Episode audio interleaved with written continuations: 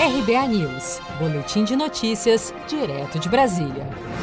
O presidente Bolsonaro disse nesta terça-feira, durante cerimônia no Palácio do Planalto, em Brasília, que, abre aspas, quando acabar a saliva, tem que ter pólvora, fecha aspas, ao se referir a possíveis barreiras comerciais que poderão ser impostas por outros países como meio de pressionar o governo brasileiro a adotar novas políticas de preservação da Amazônia. No discurso, Bolsonaro se referiu a Joe Biden, presidente eleito dos Estados Unidos, ainda como um grande candidato à chefia de Estado. Vamos ouvir.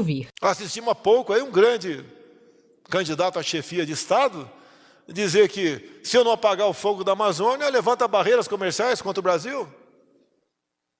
E como é que nós podemos fazer frente a tudo isso? Apenas a diplomacia não dá, né, Ernesto? Que quando acaba a saliva, tem que ter pólvora. Senão não funciona. Não precisa nem usar pólvora, mas tem que saber que tem.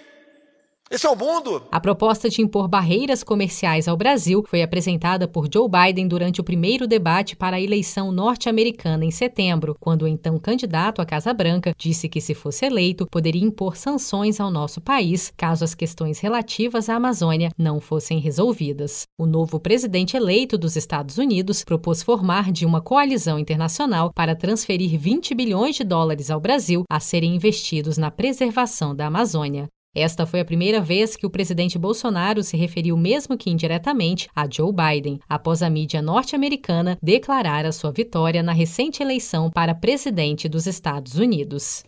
Você está preparado para imprevistos? Em momentos de incerteza como o que estamos passando, contar com uma reserva financeira faz toda a diferença. Se puder, comece aos pouquinhos a fazer uma poupança. Você ganha tranquilidade, segurança e cuida do seu futuro. Procure a agência do Sicredi mais próxima de você e saiba mais. Sicredi, gente que coopera cresce.